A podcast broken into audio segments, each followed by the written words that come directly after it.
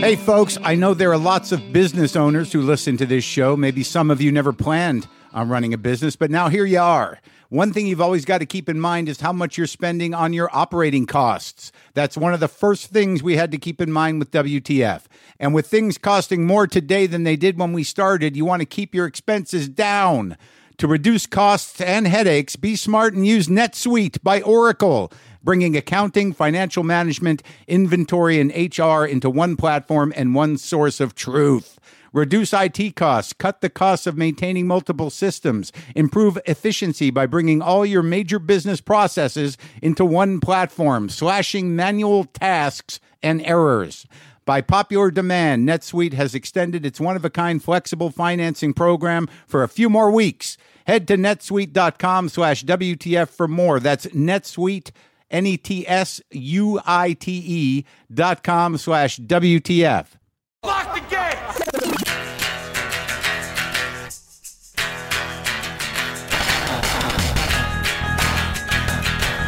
All right, let's do this. How are you, what the fuckers, what the fuck buddies, what the fucking ears? What's happening? I'm Marc Maron. This is my podcast, WTF. Welcome to it. I'm back home, man. I've been back home a day or two. I got back home on Saturday and I recorded my HBO special on Thursday. On Friday, I just hung around New York, ate a giant meat sandwich, tried to relax, tried to feel like uh, I'd accomplished something great, as opposed to feel like, oh, it's over. I'm done. It was okay. I tried to, I tried to sort of ease out of it, but uh, now I'm back home and I'm exhausted. Today on the show, I talked to Tommy Tiernan, Irish comic, actor, writer. You may know him as uh, Gerry in the show Derry Girls. He co hosts the Tommy, Hector, and Loretta podcast. He's also the host of the Tommy Tiernan Show on RTE TV in Ireland. He's a guy I've seen around and said hi to for years. And I finally got a chance to sit down and talk to him on that last trip to Ireland. So let me tell you how it all unfolded. I can walk you through it. I mean, I woke up pretty normal. Like I know I've been paying a lot of lip service to freaking out or or not taking care of myself in order to comfort myself, which is probably true. Uh, but ultimately, on the day of the taping, when I was going to do two shows for the HBO taping, I was sort of calm, and I think all of that comes from working the fuck out of this stuff for a year and a half. I mean, I definitely was confident in the material. I could have done it in in my sleep in a way. I mean, I just the jokes were dug in. They were dug into my neural pathways. They were dug into my sense of timing. They were dug into. Uh, they were just ready to go. But I wasn't really bored with them, which was good. So the day of the show, I got up and actually ended up. It was weird because I thought my manager texted me to have coffee, uh, David Martin. Uh, and I was like, sure, let's have coffee. And turned out it was Dave Mannheim, uh, Dopey Dave from the Dopey podcast. And it, it, you know, he texted me, I'm here. And I'm like, why? Oh, that David.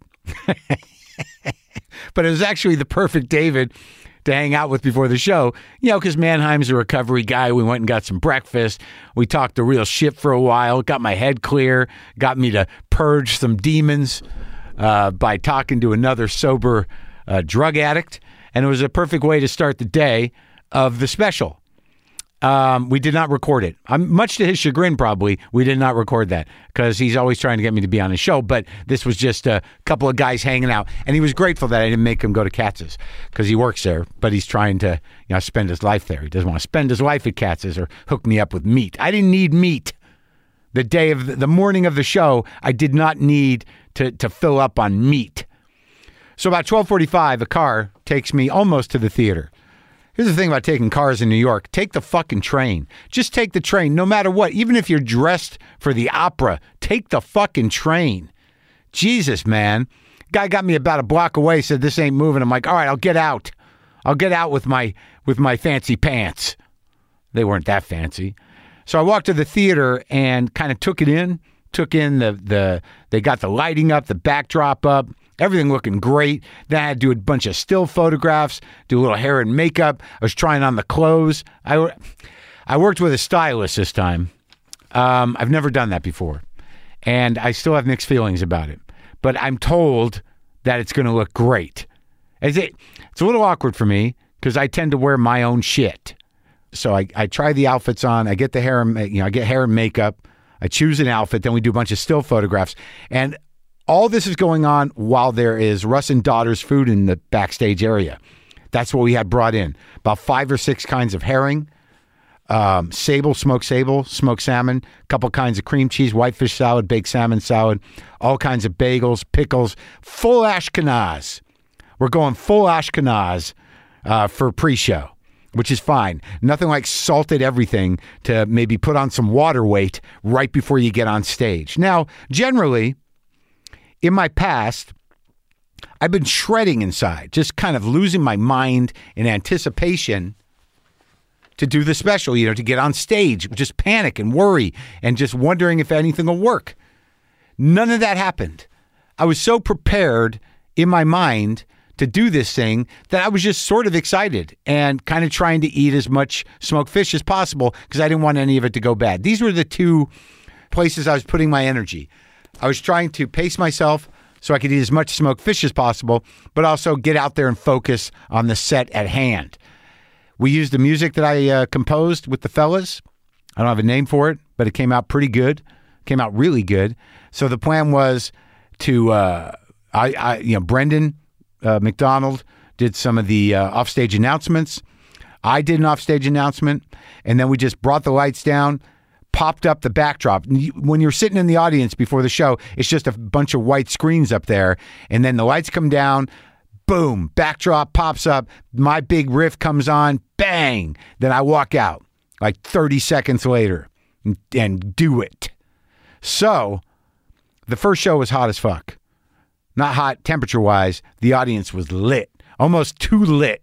They were very excited. All the jokes were, you know, popping. Everything was good, but I fucked up the opening joke, and I felt like I was a little too amped, a little too uh, excited, caffeinated, full of smoked fish. So the subtext of everything that's going on is I'm digesting the history of the Jewish people in my stomach. Just, uh, well, at least Ashkenaz. I had fucking Ashkenaz food buzz going on. But the show went great, and we tried to light this thing a certain way, this bit I was doing, and that completely got all fucked up, which is fine. And then I finished the show. I went back out and I shot that thing again with the same audience. It was funny because they weren't told to wait, you know, in case we need to shoot something else. So, so I closed the show. Everyone's getting up, putting their coats on, and then Steven, my director's like, "Go back out there. Go, go back out. Go back out there. Tell them to hang out." So I got to go back out there, tell them to hang out, and then we. I told the story. I just made it loose, and uh, we reshot something. That was fine. And then it was sort of getting ready, fucking filling back up again for the second show, which was different because I was looser in a way. I ate a bunch of babka in between shows, so now we're going with uh, dessert Ashkenaz and um, rugla. So I'm kind of kind of cranked on the uh, fatty cookies and cake. But I get out there and it's a totally different show, man. The second show was totally different in that the audience was not as lit up. Uh, I had to uh, earn it. They were a great audience, but they weren't all jacked. You know, they were. It was. I would say it was a, more honest show in a way because they, you know, they were. I could tell. I've been doing this a long time. They weren't going to laugh unless I made them laugh. The first show, I'm not sure. I think the first show they were just so excited. I probably could have done anything. But this show, was like I had to work for it, and it was good. It was good that I had to work for it because it made the jokes uh, tighter and better, and you know, it made them it made them work more. The jokes. But I found room to improvise second show, and a few things happened that I believe we'll use in some of the material. I did stuff that night of the HBO special, and this happens something. This is something I do generally at all my specials. Is that stuff happened that that never happened before and probably never will again that night. I know where they are. I know which things they are. Maybe after the show runs, I'll tell you. But I improvised some stuff. I made some choices around the emotional drive of a couple of jokes, but uh, a couple of beats just deliver themselves out of the ether from the muse, from the great unknown, which is how I generate material. It's given to me by forces I don't really understand in a moment. And that happened like two times second show. And one of them really brought a lot of the the Lynn stuff and the grief stuff together. Uh, there was just a funny beat that wasn't there before. And it was delivered to me, perhaps by Lynn. I don't know, but uh, it makes everything very present and very alive. And that second show was uh, it was longer, but it gives us a lot to work with. So all in all, it went great, and I feel good about it. And Friday, I just I hung out with Debra Winger, and I'm not name dropping. I love Debra Winger, but we were kind of. She used to come around on my Instagram lives, and then I, you know, I met her. She came to the screening. I told you that, but then we went out and uh, had some uh, some Katz's Deli and just talked for like three hours. It was great. It was a pleasure. What? No mics. It was fun. The whole thing was great. And now I just have to, you know, start eating like a person, get off the fucking cigars, start hiking up the mountain. And I don't know if I'm going to take it easy. I'm I put in for spots at the comedy store. So here we go. I've actually got some ideas I want to work out. Here I thought like I'm done. It's over. And now I'm just going to go right back to it. But uh, all that being said, if you came to either of the shows in New York, thank you for coming. It was a tremendous experience for me. I hope it was for you. For the rest of you, you'll see it at some point, hopefully uh, earlier than later next year. And uh, and today you're going to hear me talking to Tommy Tiernan. You can get the Tommy Hector and Larita podcast wherever you listen to podcasts. The Derry Girls is on wherever that's on. Um, Kit loves it. Uh, she watches it all the time. She loves it. But this is me uh, basically talking to Tommy Tiernan for the first time in Ireland. Ireland. Sometimes I wish I paid more attention in school, or in some cases, any attention at all. There are probably a lot of things I could have gotten more out of, like literature, and now it's probably not in the cards to go back to school and study the classics. But luckily for us, there's a new podcast called The Foxed Page that dives deep into the best books of all time. This is basically like the best possible college English class, but more relaxed and fun. No pressure of grades or needing to prepare something to say in class. It's only the books you want to read and know about presented by best-selling author Kimberly Ford. Everything from Cormac McCarthy to Madame Bovary, from classics like Frankenstein to modern hits like Lessons in Chemistry. I love Ireland, but I missed the boat on James Joyce. The Foxed Page has a three-part series on Dubliners, and that's a pretty great starting point. Want to get the most out of what you read? The Foxed Page is for you. Get it now wherever you get your podcasts.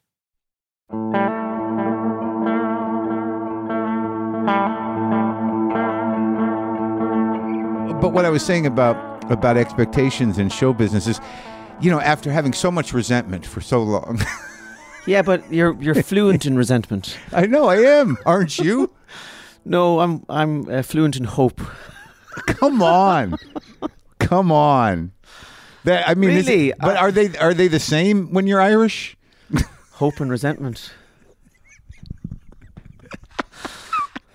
yeah, there you go. Let's start philosophically.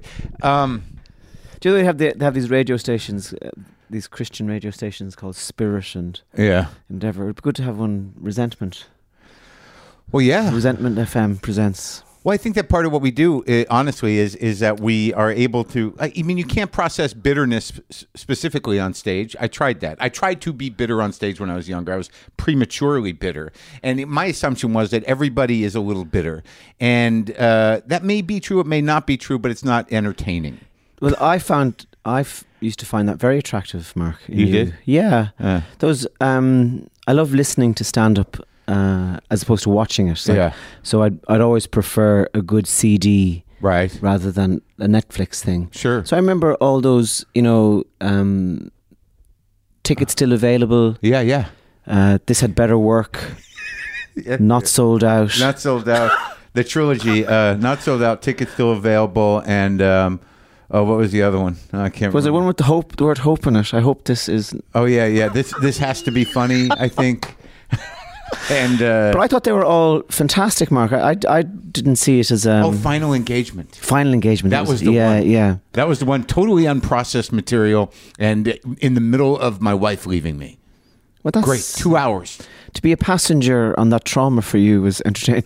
Yeah, well, th- but I think that's why I. No, it was it was brilliant stand up. So I don't I don't I don't think that resentment, unprocessed resentment, it, it might have something to do with control. Uh huh. When you're in, totally in control of the product, Yeah. it becomes less interesting. Right. So, So, you don't listen to my podcast. So,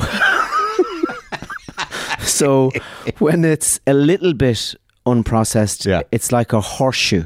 Yeah. There's shape for the public to come in. There's there's space for the public to come in. So that's why I found those It's a early horseshoe. CD. Oh, it, it, that's a shape uh, metaphor, not. Uh, you might get it around the pole. You know, you Both. might. Yeah. Yeah, and there'll be a clang when you don't. That's it. So that I find that interesting. You know that just that um, it's a, it's probably about, in a sense, authenticity. You know, that you want to be listening to somebody who's not quite like for me. And I hope you don't mind me being fantastically. I'll take this opportunity to be judgmental and talk to you as uh, a fellow traveller. Yeah. Do it. So, say George Carlin's later stuff Right. which I found it was so together. It Yeah. was so chiseled that there was almost there wasn't room for the audience. Whereas Lenny Bruce's kind of uh, He needed the audience. yeah, but he was kind of like he was he was flushing stuff out of Yeah. himself. Right. And in and some of that was messy, and some of it was unformed, and some of it was oohs and ahs, and Yeah. but it it was more interesting. But he was always checking in to the audience. I mean, like even when Lenny was, he was always sort of like dig, you know, dig, dig. You know, he always Dig this, yeah. Right, right. Whereas Carlin later was just sort of like, I don't give a fuck. Yeah. This is how I think. Yeah, Fuck you. Take it. which is just a bit. It's a bit harder to spend time with. It's but intellectually, philosophically, I found it uh, uh, satisfying, and I and I dismissed him. It wasn't until I watched the Judd Apatow documentary recently that I really started to reassess some of that older Carlin. Sure, yeah. because yeah. I found a distance with him. Because unlike you or I, that was a guy that wrote down everything. yeah. And that everything was worked out like a fucking math problem. Like, you know, when I watch you work or eh, when I know my process, I don't know your particular process, but you're going to talk and you're going to see what happens. And over time, something will evolve. Eventually, Right. Yeah. But that's the way I do it too. There's a tremendous risk in that. But once you know that the beginning of it is funny, then you're good. I think you're probably more of than stuff I've seen. I think you're probably more of a risk taker, a certain type of risk taker than I am. I think I remember you saying to me one time, "You just load up and go," you know, Yeah. and that whole idea of uh, caffeinated Yeah. angst Yeah. With verbal dexterity Yeah. Yeah. plus anger and resentment. I've gotten softer though. I've gotten softer. Have you? Yes, I've broken a bit. I'm I'm a, I'm a bit more uh, open-hearted out of necessity, out of uh, because you can't hold on to it uh, anymore. No, but that's but you've paid a high price for that. That does, that doesn't that's not you know that place doesn't come easy. No. That's, and you wouldn't choose it. No. You know, you can be, you can say, well, you know, uh, this softening has Yeah. benefits, but Yeah, yeah. you know, Right, it's just like oh, the loveliness of age just made me wiser and a little more. It's like no, I got you get beat up, you get hurt, you get heartbroken, heartbroken. Then you you know you you get a grief. You know you're in grief. But I think like you know I I feel like I've always been those things. But anger is a way you you know to avoid those things and and also to to uh, to express those things. But you know, the type of grief that I was in in the last few years is different because it's not. You, you know, it's not preemptive. You're not making it up. You know, real loss is real loss. You know, I don't think I acknowledged it as much. You know, when I got divorced or whatever, because you can still be angry, and you can still be angry when somebody dies that you love, but it doesn't go anywhere. And eventually, you have to surrender to what life is. Right? I don't know. I'm, No? not, I'm not going to challenge you on that, but I don't. I don't know. What do you mean you don't know? This is why. This is like I'm trying to understand you know- why I like and feel psychically and and emotionally connected to this fucking country, and I'm a Jew, and I need answers from you. I used to do this line: uh, "The Irish are like the Jews, but not as focused." right, right, right. so we're like, Not as ambitious, you know. true. Um, I don't know. We're both people of the word. Uh, what about the sorrow, man? What about the sorrow? Yeah, uh, well, I, where does drunkenness come into it? I, I That's a treatment. is it? well, I wonder about. See, I- okay, so again, speaking very broadly, Yeah. we are a people, the Irish, who had uh, our country. We were colonized, we were starved, and we had our language taken from us, and that's a, to to be communicating in another people's tongue has its advantages because you come with it with an Irish mind to the English language, so it it it's kind of like a you you become more creative with it. Mm. You know what I mean? you're naturally not operating from the same source as the English. Um, but we ha- we always had our own country in the sense that you know we weren't looking for a homeland. We were here. Yeah. I think the Jewish experience is is radically different. It's uh, of course there was the the getting of the homeland in after the Second World War, but there was also a a survival thing in other societies that that you know a, a need to adapt and find the the the places where we could uh, thrive in the midst and of and pure. be and be protected. Yeah. Um. And but the thing that the word is really interesting. I'm very very drawn to the Bible yeah. and those stories and Both that- testaments. Absolutely. And I, I, you know, I was when I was thinking about talking to you because Christian means something very different in America than it does here. It's not good in America. No, it's a little bit heightened and very sure of itself. It's half fascist too, right? Yeah, it is. It's, and it's a bit clean cut. It doesn't seem to be Not about service. No, it doesn't- no, it doesn't seem to embrace poverty the way Jesus might have suggested.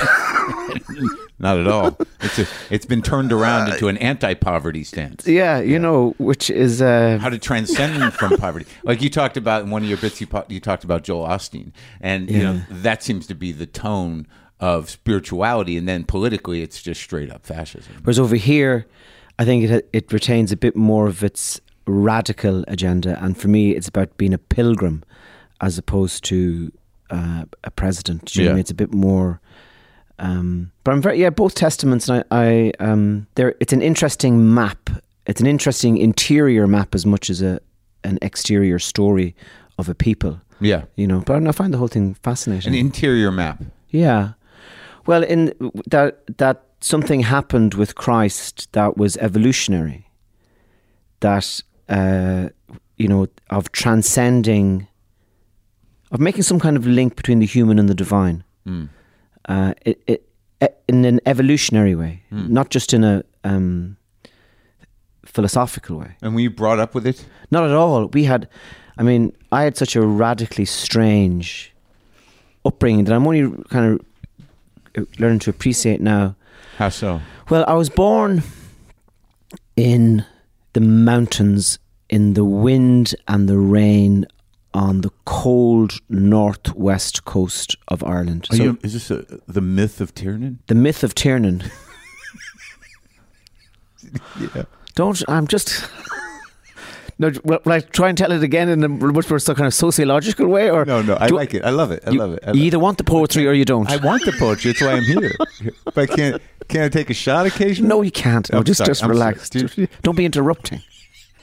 Take the tablet, and if it works, well and good. But Okay, so you're up there. so I'm up there, and that part of Ireland back then was, um, I mean, you're for American listeners, it's Appalachian. Oh, really? So what part is it? It's Donegal. That's where I, I was. That's where I went with Lynn the last time I was. Oh here. yeah, so, you, so you've been there. So it's Yeah. kind of so if you can imagine that 50 years ago. wow. So and then at the age of three, we moved to Africa. So there's no explaining that to a child. Was that for what reason? For my dad, my dad, my dad said because he thought Donegal was too remote. So we went to Africa for for work or for my dad's work. what work was that? He worked with farmers. Okay, Um. and he gave up up there. Well, he. I mean, I, I gave up what like. I, I don't know. whether The farms weren't working out. Oh no, no. He was a, he was working as a teacher. Oh, okay. He taught he taught religion and science. Okay. Okay. Um, so he's a man who's used to living with uh, paradoxes. yeah. Um, wow, that is interesting. That so so it's an extreme. At the age of three, that's Yeah. a it's an imaginatively brutal thing to happen. Yeah. So you go from wind and rain and Rocks. rocks and mountain, um, and also a very slow way of speaking. How's it going there now? Tell me this is the way we're going here, and there's all this kind of talking, and it's all slow and easy, and there's no hard corners or nothing. It's just beautiful. There's no, like, there's no, Yeah. you know, it, it wouldn't. It's not an accent that would suit you. Yeah. Right. I like it though. It's very soothing, even for four seconds. Yeah. Then suddenly I'm in Africa. Uh, and uh, you know, I used to do a line about it, which is it was like moving from a photograph to its negative. so all of a sudden, you are an uninterrupted landscape. It's heat. It's red dust. It's animals. It's different noises. So I lived there for three years, and all my pals were African. Um, And you remember it from three to six. You have. I have a sense of it. I've sense. Of, I, I've I've looked at photo. I in the. T- I don't remember, but I'm committed to it through storytelling. Yeah. So I know that it happened. So I'll wander with words to try and understand it. So it is almost memory a memoryless jaunt, Yeah. but it happened. Right. So I can talk about it Sure. imaginatively because I don't have actual experiences to draw on Sure. three years of that. And then, as daft and sudden the move from Africa to Africa was, then we went to London. So all of a sudden, it's cement, big buildings, the rain, Yeah. and then to Ireland Yeah. Back. and a few different towns in Ireland then. Um, but religion was never part of our house. Huh. Never. Do you have siblings? I have three younger siblings, yeah, and no religion. They were So- dragging all of them, or they had some of them they- along they- the way. one- one- my sister Anne, who's a novelist, was born in Africa, um, and then my two Neve and Brian were born in Ireland. So, I I think that that I mean, what we do is, I was going to say it's beneath us. uh, Is it though? it, it's but it's a, it's a kind of a very it's a strange thing we do mark uh, we talk But you know, I've seen you talk about it, and you, you know, and you see it the same way I do. I think, kind of like you know, people. I never set out to be an entertainer. It seems like it was more of a calling. You know, I set out to to. I thought that stand up was some sort of. now hang on so we've moved from the, the mythology of Tommy Tiernan now to the, the myth of Marc Maron it was a calling I, I think I, it's the way I look at it in retrospect because Okay. when I saw when I when I watched comedy when I was a kid, it, it made me laugh. But I thought I thought they were geniuses. I mean, to make people see things in a way that was was palatable and manageable because it was funny. You could break down the biggest concepts into something understandable. It gave me relief. Who- it gave me a point of view. who, who did you like when you were Well, early on, I just liked some of the the older, you know, uh, the comics. I, I used to watch on TV Buddy Hackett, Jackie Vernon, uh, and I liked. Uh, I think when I had records, I had Cheech and Chong, I had Oh, yeah. uh, Carlin records, Oh, yeah. And the Richard Pryor records. But I think the the the real birth for me was, you know, seeing when I was in high school, I saw the Richard Pryor. It's the first movie. You know, when it was a movie. Yeah. And I remember going and just being, you know, just shattered by, you know, the power of it. But when I just knowing for myself when I started doing comedy, it, I didn't set out to be an entertainer. Like I didn't say like, you know, I'm going to go entertain people. I needed to figure shit out and I thought I had something to say. so who gave you permission to do that in the sense of who did you see that was doing that and you thought okay I don't care if nobody else has heard of this person the fact that I've seen their work has given me permission to try what I want to do Well, oddly, I think it, it had to do with going to a comedy club. You know, maybe when I was in college, I went to, uh, you know, I, I went to, well, in, in also in college, I, who gave me permission? like who were you copying when you started Jews, probably. I mean, I remember seeing Paul Reiser at the comic strip in New York, and the same night that Eddie Murphy dropped by, and I must have been in college, early in college, and I sat with Paul Reiser, and I brought this up to him when I talked to him because I said, "How do you how do you do it? How do you start doing comedy?" Yeah. and he said, "I, I don't know. You just got to do it." And that was the end of advice. So when I was in college, I wrote a bit with a guy, and we auditioned for a thing me and him, as a comedy team. Yeah. And then we were told to do it at a club, and we failed miserably. And then we were told to do it in another club, and it failed miserably again. But but I think then I don't know if there was somebody. It was not one of these things where I looked at comics and I thought there's no way. I don't even understand how people do that. I knew there were comedy clubs Yeah. by the time I was coming up. But you know, I started doing open mics and started. You know, So I I remember um, I tried to work as an actor f- uh, for a little while, and it's the worst. Well, I, I also I I saw a guy called Phelim Drew, whose father was Ronnie Drew, who was in the famous Irish ballad group the Dubliners, and I saw him in a show called Love and a Bottle by a guy called George Farquhar, and he played this kind of uh, knee-length boot-wearing rake who was seducing women and just kind of moving through society, riding all around him and drinking and and I had no idea how that actor was doing what he was doing. I had I just couldn't I couldn't forensically understand his performance. And I've never had that feeling with a comic. No matter what comic I go and see, I can ah, you're doing that. Yeah. Ah, okay. Yeah. So it's that thing of of what you can do Yeah. isn't it? And kind of going, well, I know I can do that. Huh. So the, even the even the strangest, most brilliant comic, Yeah. I can go, I can, oh, I can see. Sure. So I was never intimidated by, Right. and with the, I, it's one of those things where it's you kind of, I kind of feel as if it's slightly unfair that I can do this Yeah. because I, it to me it's like walking. Uh, Yeah. Yeah. I, I, I wish it was You know, Yeah, I understand, but I think I was intimidated watching comics. I think I was less intimidated watching actors, and I think I'm still intimidated watching comics. I think there's still guys I watch, and I'm like, "Fuck, I'm never gonna, you know, be that easy. It's never gonna be that easy for me." well, well, I still find you attractive. Well, I appreciate that. as a comic. Oh, good. you know what I mean? So I, I'm still very drawn to you as as a because I think, um, and I've always so the first one for me was Lenny Bruce, and I got into Lenny Bruce via I was in school and I saw this guy walk past. It was 1985 with the cover. He was holding um, the vinyl version of Infidels by Bob Dylan. yeah, I went, oh, okay, who's that guy? yeah, So I got into Dylan. yeah, And from Dylan, then you, uh, 12 months later, you end up hearing about Ginsberg Right. and the Beats. yeah, And then you, you get into Howl. Yeah. And I saw the best minds of my generation destroyed by madness, angel headed hipsters, you know, and you kind of go, Jesus, what is that? yeah, And then you kind of plow into that a bit more. And all of a sudden, this guy called Lenny Bruce Right. appears. And you're going, you, I loved him before I'd even heard a word of out course, of his mouth Right, that's the way. It's exactly the way. you know Yeah. and then i started listening to live at carnegie hall Oh, that's the one. and Lost wages.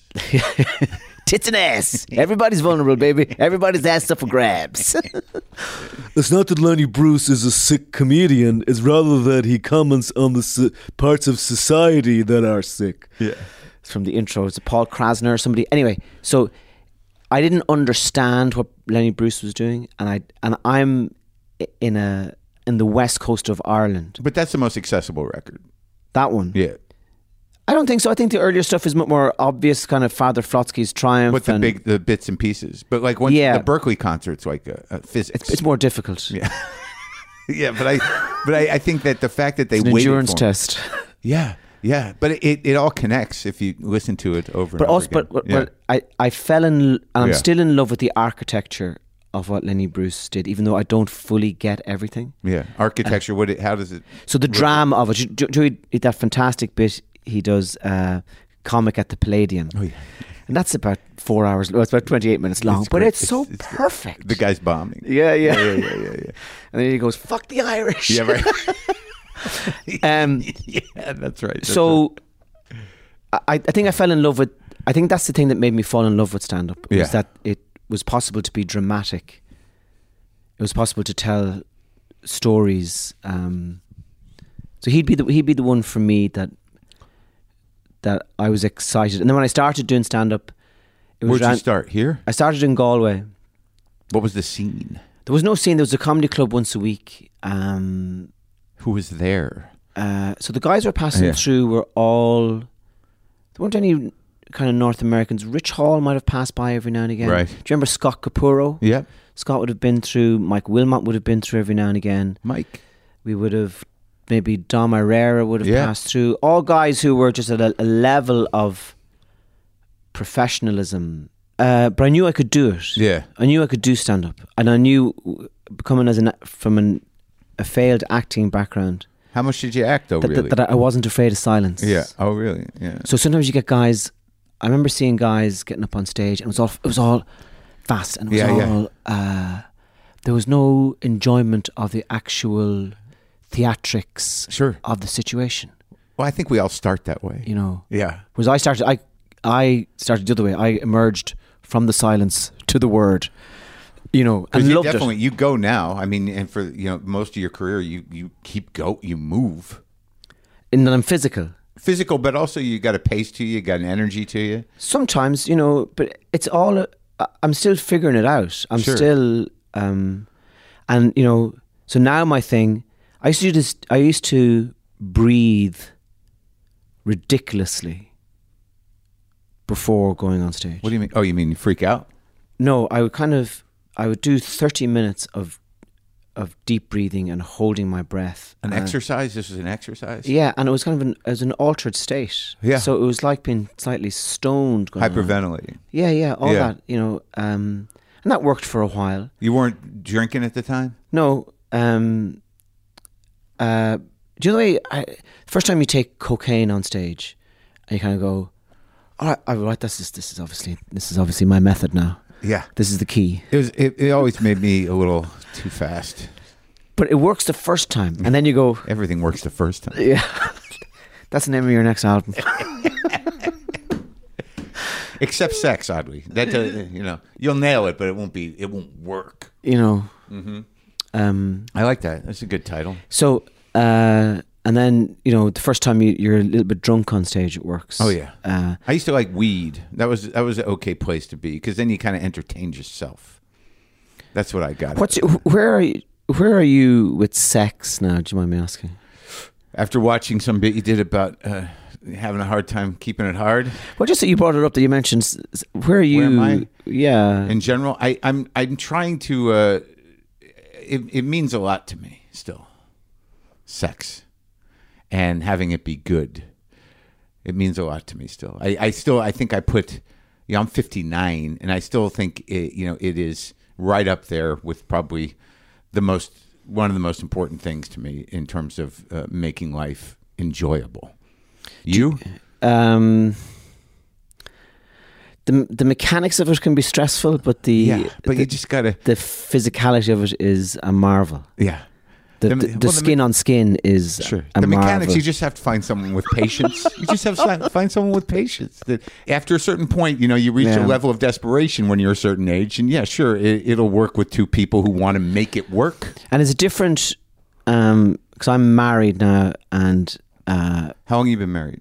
um, since 2009 was that 13 years. Okay. um, uh, so the the the familiarity of that Yeah. never, and I, I kind of I'm able to say it out loud because it's true. Uh, it never becomes. I never take it for granted, and it never becomes boring. I can't believe sometimes that this other human being wants to get naked with me. You know, I think that you know, as you get older, it becomes harder to to be with you know strangers or trying to be out there doing that. Yeah. it's a little uh, a little sad and a little exhausting. But I think as I get older, that you know, and and what I just told you, which is you know, if you know what you want, you can be honest about it, and then you know, work it out. You find out what the other person wants. I think that evolves in a relationship. Is there is there a, a kind of there's a tension between what you want, what you're capable of? Sometimes, but you keep at it, and you know, and you, you it gets a little sweaty, but you'll get there. Okay, okay. um, a friend of mine said many years ago. He said there comes a stage in your life when you move from the love adventure to the death adventure, Yeah, I'm definitely there. and he said the death adventure is actually more interesting. What how, what is the, uh, the the spectrum of that? What what are the uh, the signposts of the death adventure? Are, I mean, at some point you realize, you know, I th- I think first intellectually that we're all on a death adventure, but then it becomes very, you know, practical and day to day the death adventure. You know, when you go to the doctor or when you wake up and you feel a certain way and your concerns become different. Like I did it last night. I had heartburn last night and I'm like, am I going to fucking die in my sleep in Ireland? I guess there are worse ways to go. Should I, you didn't write a note or anything. No, no. that would be sad if you wake up like this might be the night. And every day, that's the note you leave on. Your I don't know if it's going to happen, but I love everybody and whatever. um, but the but the What is the death adventure, really?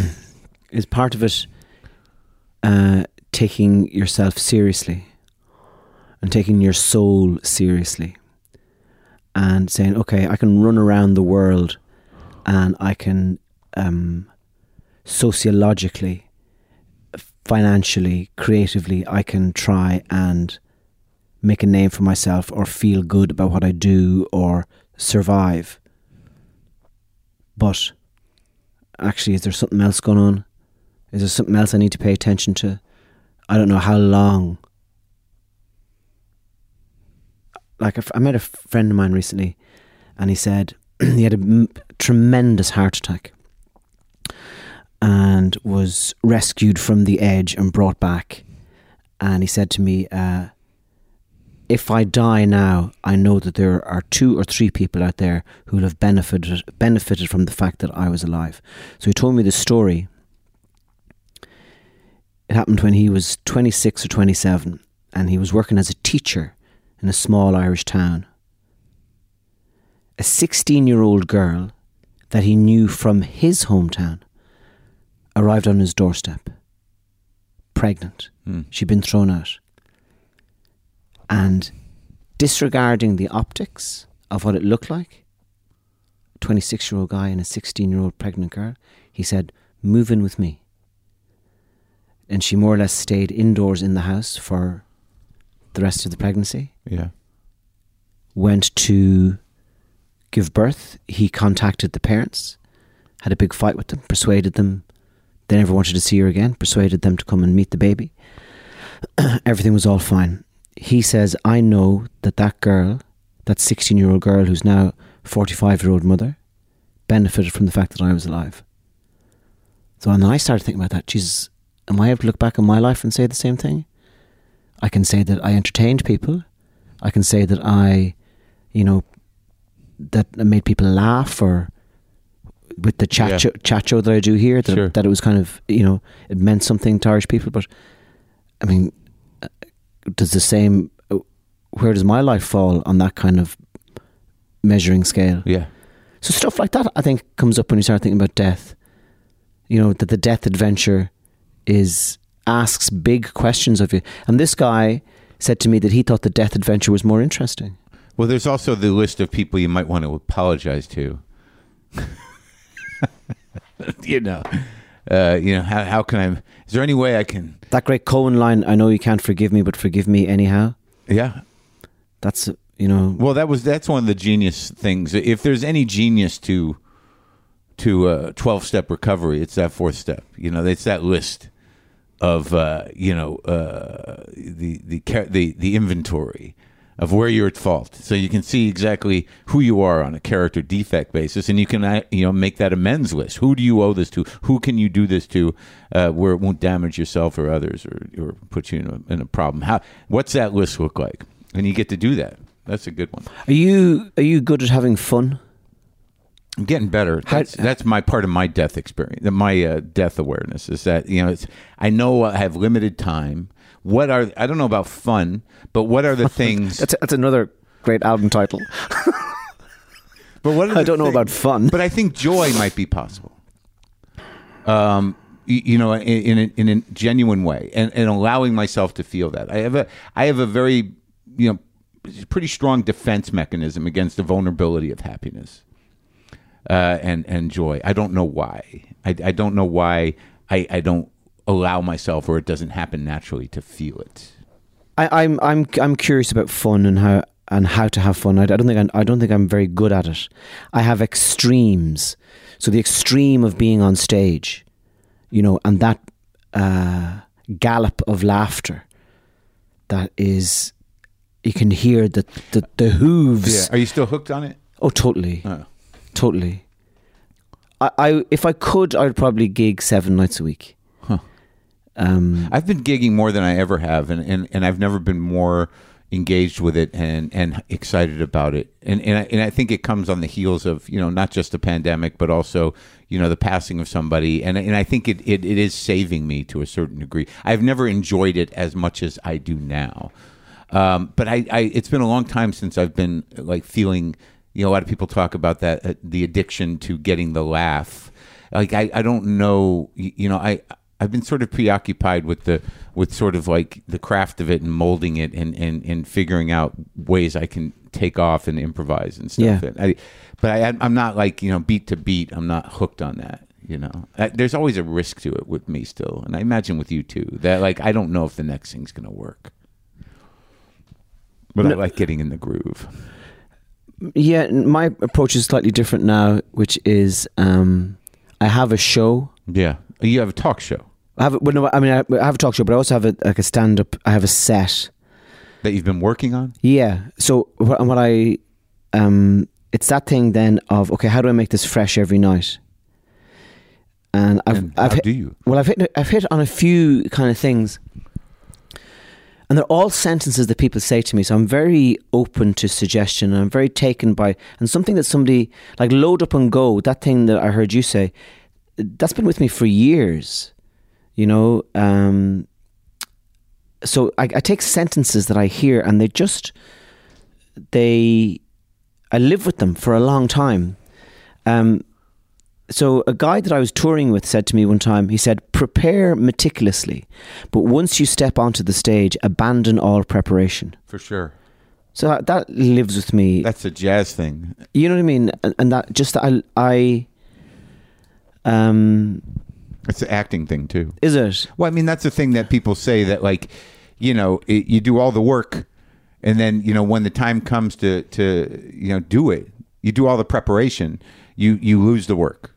You know, you don't you don't think of the work. Yeah, that's a hard thing to do. That's a Well, we've been doing it all, all our lives, so Yeah. And I, I found when I was the past say four or five years of doing stand up, it was taking me so much longer to get a show together and I wasn't as inventive on stage as I used to be. I used to go on I, used, I would start a tour with a fairly shit show and I would know within 10 days it would be flying. yeah. I, I just would have that. Well, you just have some ideas, some stories, some things Yeah. that were interesting to you that you needed to work out. But in the past four or five years, after six months, I'd still feel as if the show was shit. Do you have less to work out? Are you more comfortable? No, do you know what it was? It was I I turned a corner in again it's something you hear. Yeah. Words. No, relax, this guy said. relax as much as you possibly can. Uh-huh. And I just started doing that and all of a sudden I'm thinking of stuff on stage now. So to me it was so now I'm on that buzz. As opposed to the hyperventilating buzz got me through the first six months of the year and now this relax. Just walk out. Relax. Yeah. So you were a little rusty or something. No, not rusty. It's just that you, it's, you're calm. You're in charge. Sure. You're thinking. Yeah. You're working stuff out while at the same time you know that in your arms you have these wonderful stories you can drop in anytime you want. And you're So- also, you know, here anyways, you're you, you know, people love you. You're, thousands of people come to see you and they'll they'll they they uh, have a, a tremendous amount of, of patience and excitement. They know you. So if you relax, they relax and then you can all sort of organically move towards something. yeah, you know, it's easier said than done. No, I get it. You yeah. know, you want to uh, show up with new shit and you know. You want to be creative. You want to Yeah. feel alive. And But where are you at in terms of disposition? I mean, like you know, the arc of you. I mean, how has your style changed? You think? I try, I, I, no more than what I was saying earlier on about um, if you're fully in control of something, it's not interesting. Mm-hmm. So I don't know what the style is, or I Well, just intensity. try not to question it too much. Well, you're more relaxed. We've I'm more relaxed. Yeah. But what that also does is Bob Dylan said this amazing thing. He said, never give a hundred percent, Yeah, I'm I'm all about that. Good for you. and that's And don't prepare. That's good. that's and then that is I found that liberating Mm. because I would have been somebody who tried to eat the audience while I was on stage. You know, just try and gather them and claw them and devour. Oh, so you you heard room. this? You heard this mid career? You heard that? yeah, one? recently, Oh, six months ago. Oh wow. Mm. Never give Yeah. a hundred percent, and that is just so. I've I've been watching some of his performances, you know, and there are times when he's just, what are you doing? Oh yeah, you can't even understand him. He's just he's like he's he's there in front of you, but he's actually he's moonwalked off the stage, Yeah. and Oh, yeah. he's in the van. Um, but what I've found that, that so I consciously try and do that as well. Yeah. consciously try and just pull back. And what I found is that that, that in terms of an, an energized performance, then you get like taking ecstasy when you, you all of a sudden this rush of energy comes up and you have no option but to express it. Yeah. So I find that that's it's not just the, the, the not giving 100% and the whole performance is lethargic. It's it opens a door for other energies. And Dylan is the same. Like he'd be he, Dylan might play two or three songs where you're going, okay, it's a little a little uh, something or I can't and then all of a sudden he's in his full body and he's glinting but each one makes the other possible. So I'm in. So I'm, as a performer, I'll take advice from anybody, Hmm. um, and I'm inspired by loads of different things. So, but I'm still intrigued by it. I'm still. Oh yeah. I still walk off stage every night going, "Oh, that was great, but I could push that bit," or, or Yeah. I, you know. So I, I still love it. Yeah. What, I, what I'm not in love with so much, perhaps, is the road. Oh yeah. Um, It's hard for me internationally, but I, I tend to like it when I'm at home. If I can stay at a nice place and I'm only away for a few days at a time. This trip has been two and a half weeks. Too long for me at this point. Gets I get a little little squirrely, untethered. But in terms of what you're saying about performing, yeah, I, I always try to make interesting choices with the freedom you have from being relaxed after a lifetime of doing this. That at some point you can you sort of have total liberty and total freedom to to kind of try whatever you want and and to because you know in your mind that if something doesn't land, you've got plenty to. You, you're not gonna. It's not. It's not gonna be the end of you. that that's not my thing. My thing is that is to give the audience. It's paradoxical. Yeah. I want to give the. I want the audience to be swept away. I want them to. I want the show to whirl and lift and stop and drive and quiet and loud and but it's about it's so it's not about allowing failure. It's about somehow accessing the engine my engine that is these are all, this all sounds highfalutin that is in is is in simpatico is that the right word it's Yeah. in tandem with theirs Sure. um, Yeah. So it's, it's not about it's not it's not so much about embracing failure. It's But I'm- about I'm- I- risk. I, don't know. If, right. Okay. Okay. Right. I'm, I'm not. Maybe failure was the wrong word, but you know that you know if you're in that, no matter what you know risk you take, that you know it's not going to undermine you. That you know you you you- you're in a zone. So like if if something if you're going somewhere and it doesn't go where you want it to go, you just go another place. Sure, if, yeah. it's it's that thing about, about, about finding the zone. Sure. You but know. but going back to the the sort of like it, it seems that like Are we lonely, Marc? Are we lonely people? Uh yeah. That this is an opportunity. So so I've been a huge. Um, you're always someone that I I would listen to. We're not necessarily going to spend a fierce amount of time together off stage, but I recognize in you, like I said earlier on, a fellow traveler. Yeah. So this is an opportunity Yeah. for me in a to talk to somebody in an honest way Okay. who I feel is somehow he, you're my cousin. Okay. Yeah, I feel that. Yeah. Yeah, you know what I mean. So, And I'm happy you look better. I, in Montreal, you looked a little frazzled. Well, I'm trying to make. I'm trying to do the Larry David thing of make of of being unashamedly bald. It's. I think you look a lot better. When I saw you in Montreal, there was frizzes. There was no haircut, and I'm like, "Oh my god, what's, happening? to Tommy? Does he, he looks like he's aged 40 years. I haven't seen him in a couple. Years. It was like a Danny DeVito cross with Nick Nolte look. Oh, so I, you know what I'm talking about. I was going for you, but I oh. was going. I was. I was embracing that. I was going. I'm not going to hide my bald spot. I'm not going to. You look great now. It's not hiding anything, but the hair is cut and your Yeah. beard is trimmed. I was like, "Oh, my, is he all right?" I was. At, I literally said, "Is he all right? How Yeah. are you?" It, it gave me energy. Okay. I was concerned. I'm like, it must have been hard. You have a full head of tremendous hair. You're you're, you're starting to look like a character from Deadwood. You have It's a a- magnificent moustache, great sideburns, It's- stubble. It's fine hair And I'm- anger. I'm, lucky. Yes, but uh, but I was con- I was literally asking people like, what's gone on with him in the last couple. But it was it was just It was a decision. It was a decision. But like, Sartorial. like, well, what were you saying about loneliness? But, but, just about. I mean, you know, um, the and I don't know how you've interviewed so many comics and performers and all that type of stuff. yeah, that thing of if you have that moment of extreme communion yeah, with other people, guaranteed Yeah. at night, yeah, it kind of gives you permission to be solitary during the day yeah. because you know you've got this mass in the evening. Are you know- good at solitary? Oh yeah, yeah, yeah. What do you do with it though? I mean, like for me, like I, I'm really, especially when I travel, I, the world of my head and the world of the world are profoundly different places. And you know, and I can react to what's going on in my head as if it's real, and sometimes it's being generated against my will. And and and like sometimes solitary time, I live to be in connection, like uh, like this, like you and I talking. Like the podcast has become you know a, a, a big part of my social life and, and sort of nurturing to me in terms of the type of conversations we have. But if I wander alone, eventually I feel invisible. As a cloud. Yeah, exactly.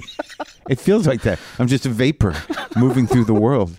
But uh, so, like, and part of the challenge, just that I've been doing with even in this two weeks, because this is the longest trip I've taken post pandemic. Um, it's just sort of like, you know, dude, you know, it's it, you're still tethered. You know, you're of the world. You know, don't lose your fucking mind just because you're away for two weeks. Uh, do you have enough gigs in the two weeks to keep you tethered? Not this time. Okay, but yeah, but I have had a lot of conversations. so Okay, yes, then, okay. I've had you know three. There's going to be three stand-up shows and like five conversations. Okay. So yeah, it's been good, and I love coming here. I like coming to Dublin. Yeah. Yeah, I like the bread. I like the the feel of the air. I like the way the place looks. No, I don't drink. No, it's bad. I haven't drank in 23 years, 24 years. Oh, okay. Well, you you were sober for a while, For eight years, and then my wife asked me to start drinking again. and have you handled it? Sometimes I drink whiskey. I think it's too. Um, Why were you sober? I was sober because I was a splash of a man. Does that make sense? I was just splashing everywhere. it's a it's it's it's a nice way to say something. Yeah, I- it's, the I Dis- imagine it's, the there- it's the Disney version. Sure, there, I imagine there were some violent waves during the splashing. Yeah, a couple of a couple of close calls in terms of drowning. Uh, There you go. So the splashing a lot of times was you flailing in the water. Yeah. I was just too. Um, But you knew this when you were a young man, obviously, in order to stop. No, I, I just I think sometimes you need uh, three warnings. Hmm. You Yeah. know, and uh, I got my first warning. I kind of went, "Oh, okay, that's that's interesting." I got the second warning. I went, mm, "Yeah, yeah," and the third one, I, it was real easy. It was the third warning came. I went, "Okay, this is real easy. I'm stopping." What was it? I You can't tell you. No, I, I'll tell you one of them, which I, I've kind of almost turned into a. Um, through the through the telling of the story, Yeah. you don't t- have to accept responsibility for the seriousness of the situation. Sure. It becomes uh, Cute. a tale Yeah. that you work. yeah. So uh, I was, I started taking the, this particular day. I started taking coke about two o'clock in the afternoon. It was a long, long time ago. For any bastard journalists out there listening, I might want to turn it into a headline. You started snorting some coke in the middle of the day. Yeah, but Because you, t- t- two or three o'clock in the afternoon. I know that day. Yeah. Then I got to the gig, and I started drinking and taking the coke, and then God, he must have had a nice amount of coke. yeah, Okay. and I wasn't sharing it. Yeah. Know, yeah. One of those. If you're mo- going to start at two and not want to go to the dealer by five, you got to have pretty well set up. Uh, Yeah. and then so, and I don't want to glorify any of this because I have, you know, I've got six kids. Six? Yeah, and I don't want people to. I, all I'd say about drugs is I'm glad I'm not curious anymore. Yeah. Well, now's the terrible time to do them because everything could be the last drug you do just because of what someone puts in it. So Sure. That should be. I mean, when when we were doing drugs, when I was doing drugs, it was like you kind of knew. You know, it might not be all the drug that you think you're taking, but whatever it wasn't, wasn't going to kill you. No, you're robust enough. But no, but no one's robust enough to fight fentanyl, and they're just sticking that in everything. Yeah. So it's very powders and pills are a big risk. Go Um, ahead. Yeah. Uh, so yeah, I'm not. I'm not. I'm. I'm telling this story in a kind of slightly light-hearted way, but I, um, because I have the privilege of survival. Yes. Um, You get to the gig. uh, get to the gig, I start drinking and blah blah, blah and then I take ecstasy, and Oh my then God. I then I leave the club Yeah. at two o'clock in the morning with Right. with a full bottle of vodka. Oh yeah. Uh, I go to a 24 hour pool hall where I play by myself. T- You know, more drugs, more drink, and I go to an early house. Yeah. What's that? A pub so an, that an early houses are they're usually bars down by the docks Yeah. where the sailors all come in. Uh-huh. Perhaps you'll pick him out again. Yeah. How long must he wait? This is going to be an interesting story. Sounds like a lot was. so I got talking to this guy with Yeah. one eye who used to work on the. It's like a thing from a Tom Waits anecdote. Yeah. I got talking to this guy with one eye who used to work on the on the railroad. And eleven o'clock in the morning, I went in, and that was the last of the cocaine. Yeah. And uh, Wow, that's a good amount. I went- I went back to my hotel, and on the way, I collapsed in the street and woke up in hospital. And uh, I had all these wires sticking out of me, and Yeah. Um, I had a big cut on my head from where I collapsed. I collapsed outside a hairdresser's, and the women inside called an ambulance. Um, and I woke up, and I was still a bit out of it, and the doctors were asking me questions, and I couldn't really respond to anything. And um, I had another gig in the same club that night. So at six o'clock, I just untethered myself from all the different things Yeah. and walked down and did m- my next show. Yeah. So that was the first warning I got. That was the first one. yeah, That's a pretty dramatic one. yeah, that's it. And but then you know, I I don't really, I haven't accepted. It's a story. Do you know sometimes you tell stories, Of course. because you don't. And, and then when somebody comes up to you and goes, "Oh my god, yeah, that was horrible," and you're like, "What?" Yeah, you don't. It's, almost a, it's that like maybe that thing you were saying earlier on, where you use the storytelling as a defense mechanism of having to deal with it, Sure. because you're in control of the experience when it's a story. That's true. When somebody else comes at you and goes, "So can we dig into that a little bit? And how did you feel?" Yeah. I can't. Ah, fuck that. You know, look, it's a story. You know. That's interesting though. Um, that that element of it, because like I've done, you know, material like that, and people are like, "Oh my god, are you okay?" I'm like, "What are you talking about?" Yeah, it's a story. Don't you realize I do this to avoid the feelings? Yeah, totally. yeah. Um. So I was I was eight years off drink, and uh, and I started again. It was it was all fine, really. Uh, it stayed fine. Stay fine. I get I get too drunk sometimes, you know, but it's like that's easily done with whiskey. But it's not life ruining drunk. No, it's just what what I realized about drink is that you know people say, oh, it's a it's a depressant, Yeah. and I would go, what are you talking about? I feel wonderful. It's the next day that you feel depressed. yeah especially as you get older, right? You know, Yeah. we kind of go, why am I? Why is my mood so low at two o'clock in the afternoon Depleted. when there is no need for me to be this, uh, for the, for me to be beating this slowly? There is no need. And then you kind of go, hang on a minute. I got, I was a little bit twizzled last night. I, I drink every day, and I drink whiskey every day. Well, I mean, the, I guess the key is like when you have that moment at, in the afternoon when Yeah. you're feeling that and asking those questions, that you don't start drinking then Oh no, no, no! I always I wait till everybody I love is in bed, and just drink alone. and then I I, I drink a lo- alone a lot. Yeah. Yeah. But then you know, I was so I was drinking alone in my hotel room last night. I was drinking whiskey, and I said, I kind of is this weird? You know, people say we should never drink alone, and I met this man one time who Yeah. lived on his own Yeah. in a cottage on the side of a hill, Yeah. and he says, I, I drink a lot, but I, I never drink on my own in the house. And then I remembered a photograph I saw of Bob Dylan Yeah. drinking whiskey on his own. I said, well, that, that gives me If permission. he does it, yeah, it seems like you use Dylan as a point of reference quite a bit. He's one of, yeah, he'd be a star in the sky that I'd navigate by. Yeah. You know, I am a, uh, I'm a minor, a kind of, I'm not a star. I'm a kind of, I'm a local poet. And sometimes local poets can be silenced when they get intimidated by the Nobel laureate. So I have to be careful with, say, someone with artists who are so much better than I am. I have to, I have to be really careful that I that they don't because they're so profoundly brilliant. Yeah. Like who? Well, I mean, I like the local poet thing, and I like that you know you understand your place in the world that you occupy. yeah. So, for example, if I read too much about Dylan, or I just it, I. I, I'm, I end up paralyzed by the fact that I'm so jealous that I'm not him. Oh.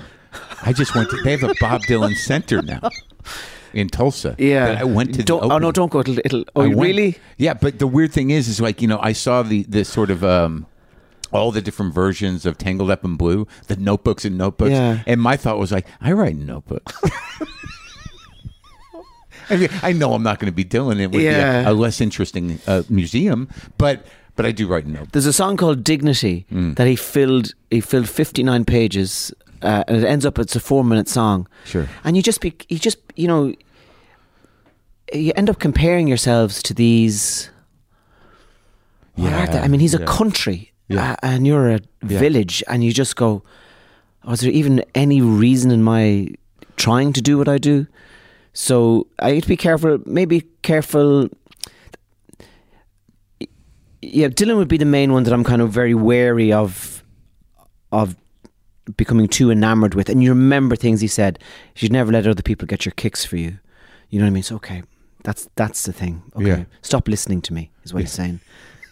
yeah. You're not me. I'm not even He's me. got good boundaries. Yeah, exactly, exactly. You know, so, so- but also intimidation, though. Like you know, you've been getting in trouble for for saying things before cancel culture. yeah, I got in trouble for saying things, but I never got into trouble with the audience I was saying it to. Uh huh. So that makes it okay. That that legitimizes it one hundred percent. I'm in a room, I say something. If I say something to you and you laugh, it's Yeah. automatically legitimate. Uh-huh. If somebody hears what we've been talking about Right. and takes obsec- and, and takes exception to it, that's none of their business. It is none of their business. We were talking in the room, and it would it we made each other laugh. That's all we were trying to do. If I'm talking in a room of 400 people, and this, I say something shocking, Yeah. but they laugh. Yeah. It's You're off the hook, One hundred percent. even if two people are crying. Now you're complicating the narrative. Well, it's really about the two people crying. that, no, no, this is that's a different. That, Oh, in it's a- my in my memory, that's not what happened. in my memory, they were all laughing. Oh, okay. Yeah, I get it. I if get it. it, if two people are crying, then then the two people should come up and say we took obsession to that. Yeah. They And you will say what? No, so I'm, I, I, I, I am often, I'm more upset by stuff I say than anybody else. Uh huh. when you get away with it. No, when because I'm, I, it's a position of power. Yeah. Being on stage, uh, it's also a position of extreme irresponsibility, Mm. and that's the that's the delight of it. Right. Is to come out and to be feckless Mm. and to be the outsider and say whatever comes into your head and to, for people to know that you're joking. Sure. But I would uh, if if one person in the room gets upset at what I say, I feel awful. Sometimes that one person is just me, and I feel awful. Yeah.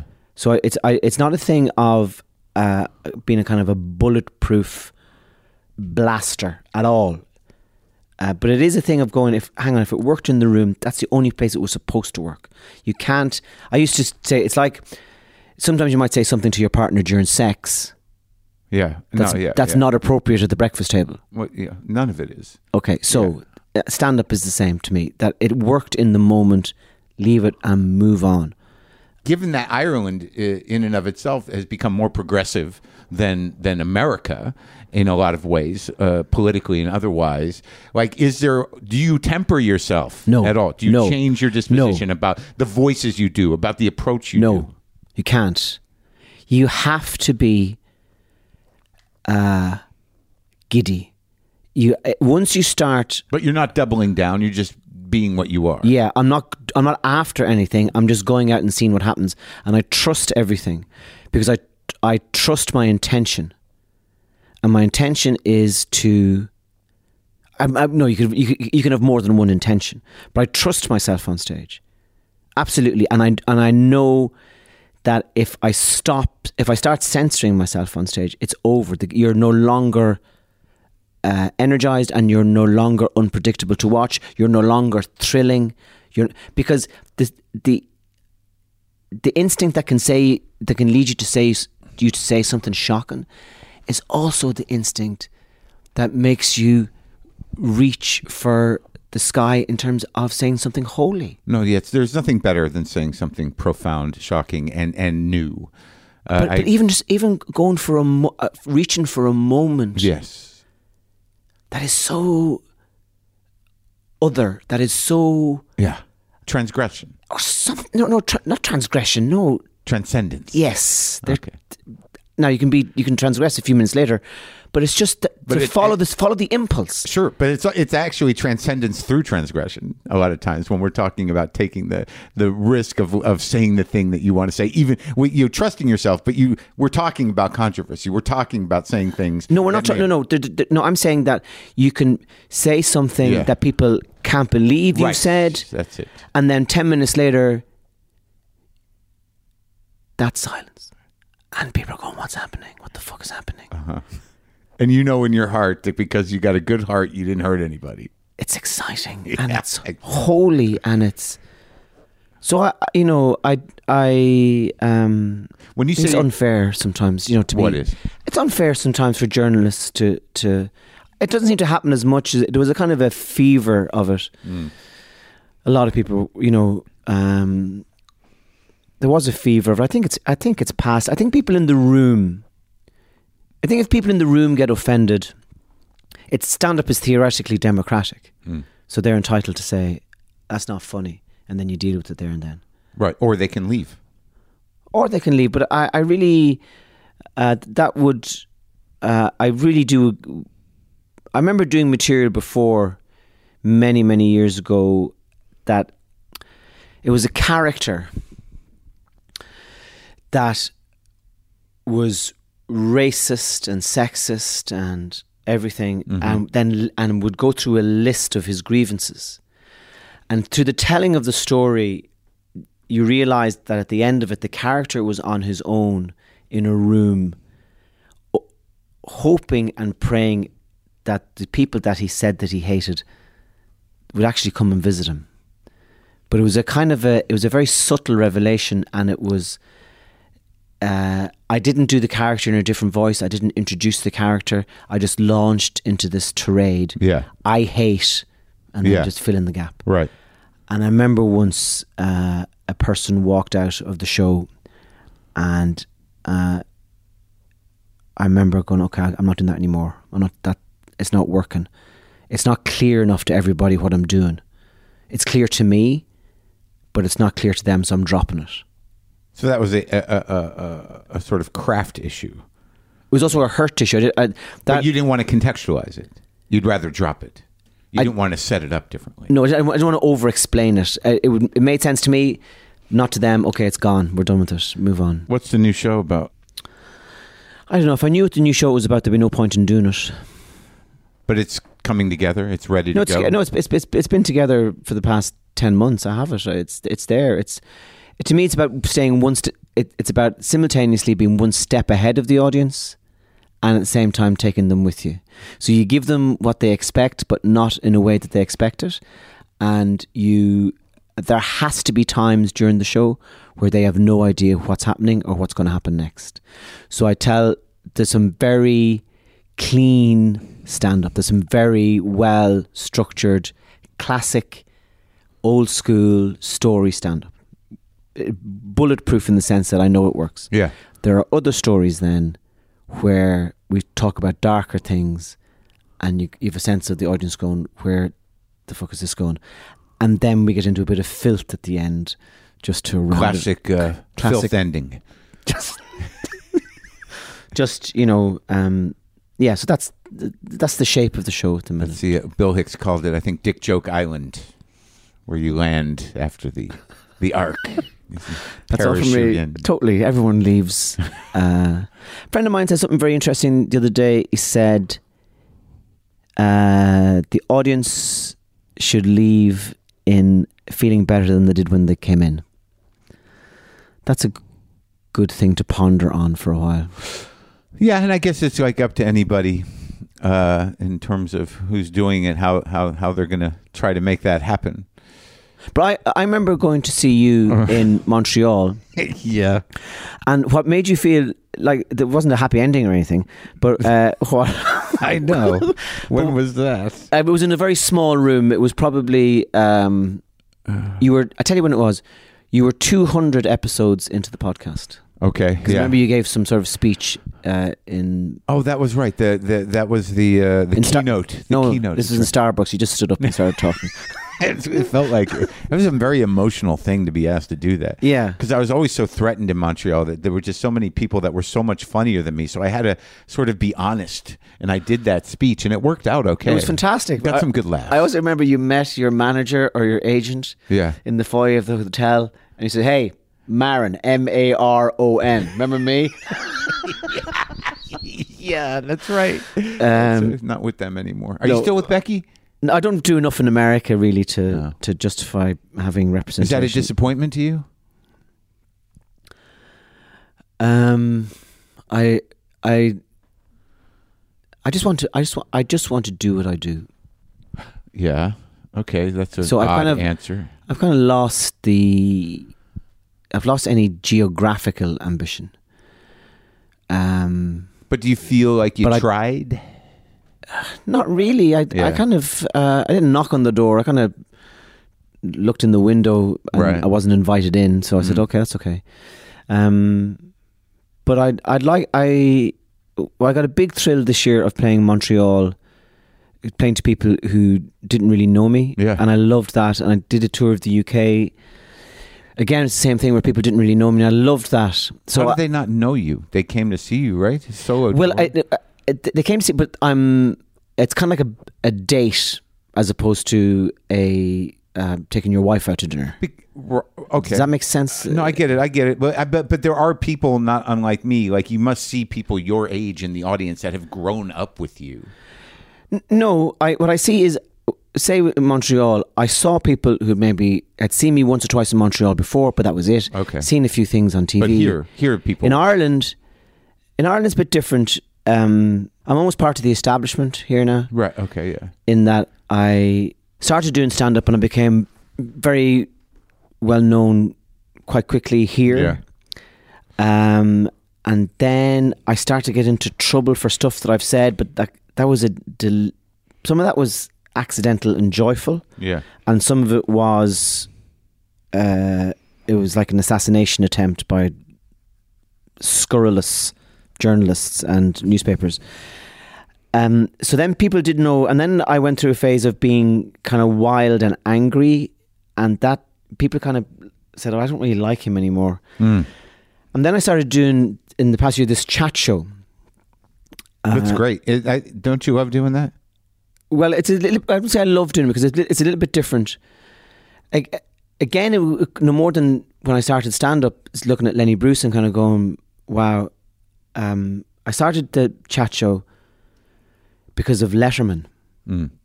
and I loved the way he was able just to be funny, and he never had to do that line again. hmm And I, I said, okay, well, well, I'd like to do something like that. But the twist that I have to my chat show is, so it goes out. It's it's prime time on Saturday night. But the twist of the chat show is, I have no idea who's walking on to be Oh. I see. Uh, You really don't? I have no idea. Oh, okay.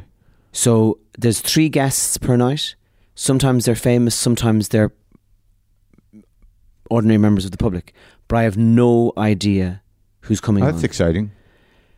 uh, and the that has landed in a way with this country that is again I can't fully explain the show or I understand why people like it or it's that thing of it's slightly beyond my control I can't really define it so that has kind of They re- love it though. people love it Yeah.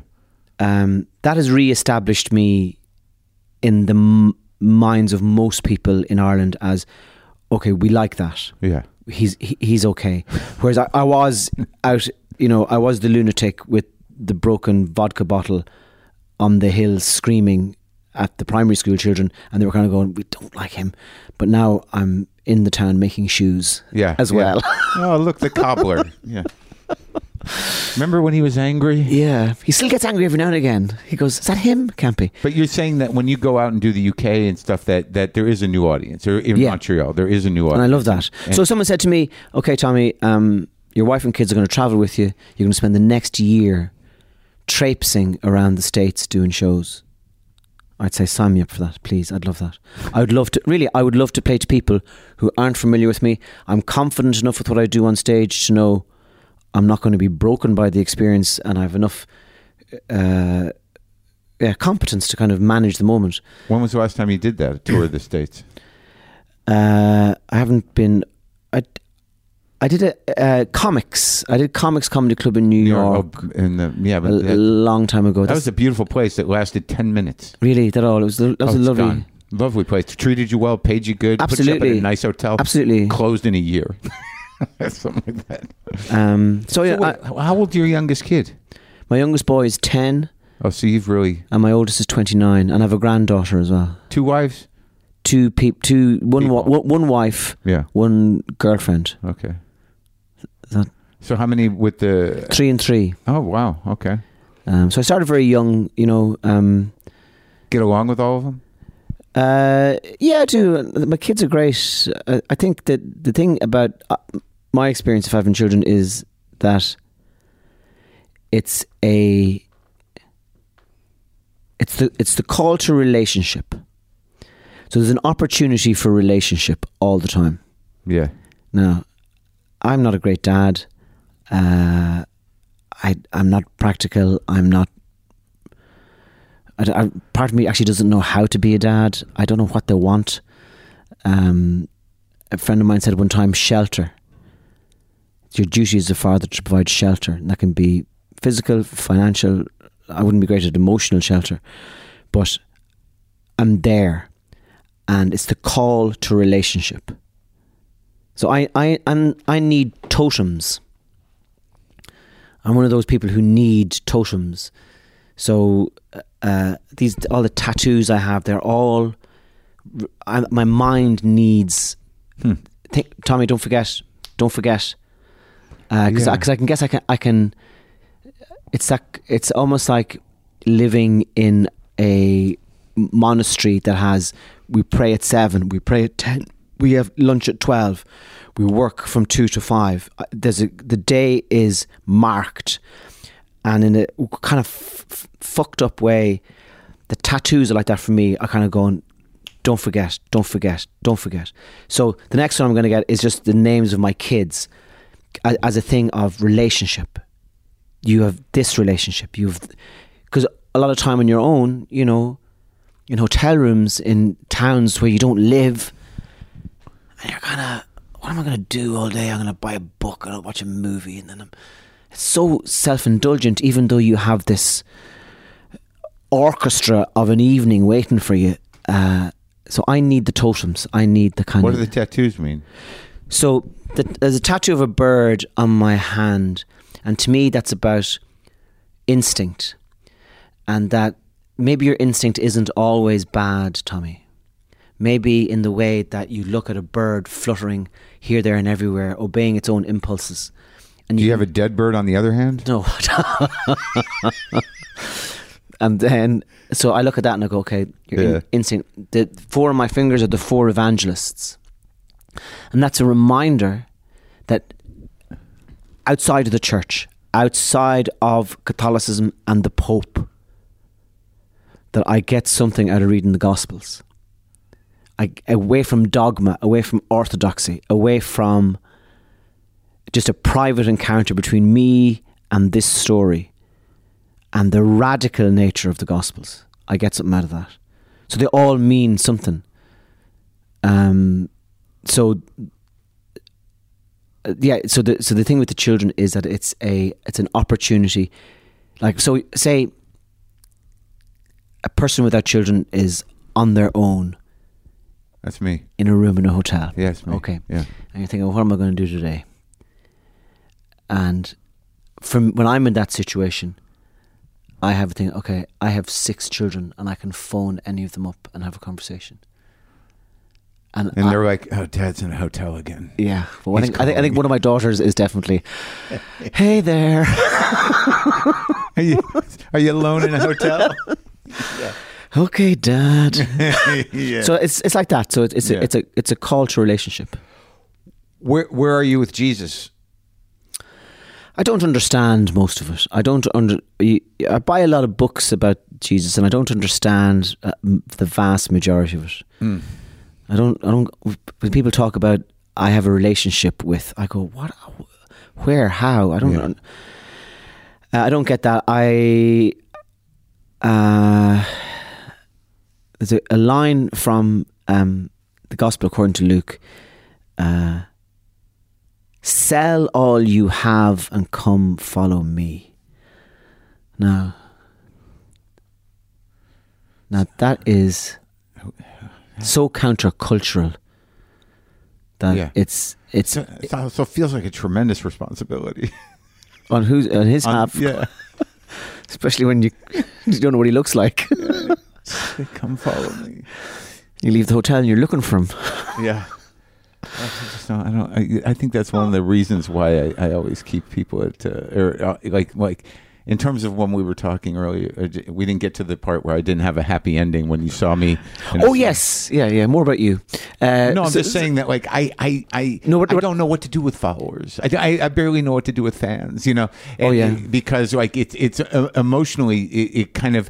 Uh, I have bad boundaries, so it exhausts me emotionally. So th- the idea of someone selling their things and following me to me is not that I'm Luke, but even just for him, you know, it'd be like, oh my god. Then you got these people, you got to feed them, you got to tell them what to do with their lives.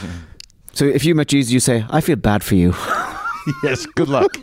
yeah, I hope everything works out. I gotta go. Yeah. Um, So that yeah. So that, that's what. But I'm. I'm. I'm. He'd be a hero. I'm constantly in, intrigued, and I would say, uh, yeah, he, he's no more than. I'm very interested in him, Yeah. and I, and I don't even know if "him" is the right word. To Jesus. Yeah, I don't. I'm very interested. All right, so let's talk about my unhappy ending. Uh, when I left that show, I remember it was in a thin room. There was a kind of a metal staircase towards the back. The seats were more than no more than four or five per row.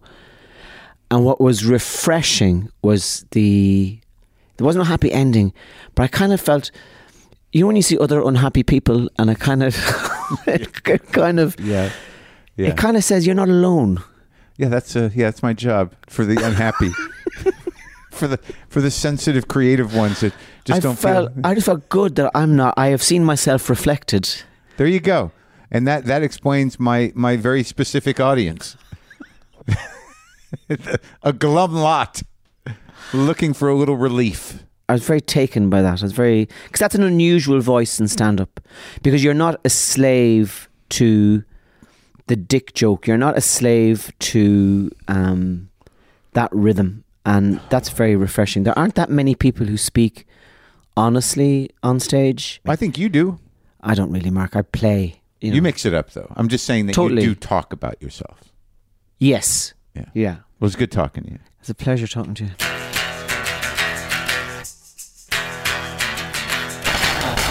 Tommy Tiernan. That was nice. Nice talking to an Irish fella. Uh, Tommy Hector and Larita, the podcast is available wherever you get your podcasts. You can also watch uh, him and the Derry Girls on Netflix. And now we all hang out for a second. Folks, I told you we'd post some stand up for you. But then I got the HBO special and I wanted to wait until after that was done. This week, we're posting more than a half an hour of stuff I did over the past year that didn't make it into the special. I have post-its that I wrote today. This is what's going on to- today. Hard to decide who to listen to when nobody shuts the fuck up.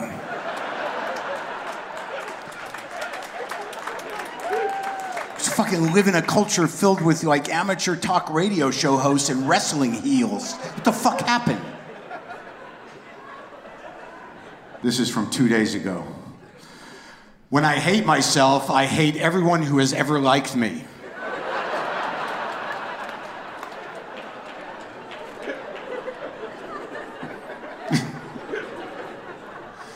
okay.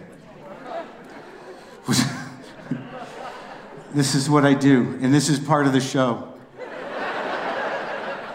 This is not notes, this is all prepared. I know what I'm doing here. I'm sharing what I do. Sometimes I do it on bigger pieces of paper.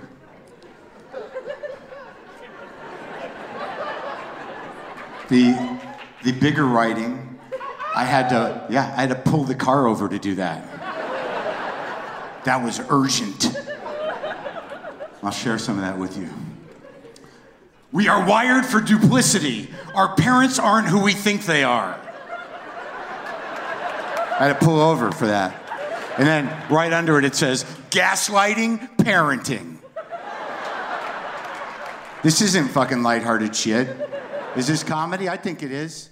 That was my set from last year at Town Hall in New York, last November. So a year and a month before I shot my special at Town Hall. You can sign up for the full Maron if you're not already subscribed. Go to the link in the episode description or click on WTF Plus at WTFpod.com. On Thursday, James Austin Johnson from Saturday Night Live uh, is on the show. He just, I was in Nashville and I was on stage. I was talking to Chad Ryden from the stage, a guy who went to Prince's Chicken with me for the first time when I almost had to go to the emergency room. And I thought there was other people there, and I asked who who was with us, and he said James Austin Johnson. And I'm like, what? I don't remember that at all. So I thought I didn't know this guy, and I knew this guy. And then there was another guy I didn't even know was there. I don't know if I'm getting dementia, like my dad, or what.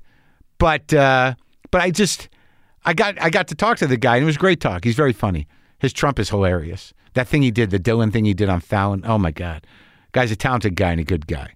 All right, here's some uh, here's some chords that are familiar to anyone who hears me play guitar. But by the way, I've been fucking around with an open G tuning with just five strings like Keith. So fun. You know, you can just learn how to play guitar on YouTube. Do you guys know that?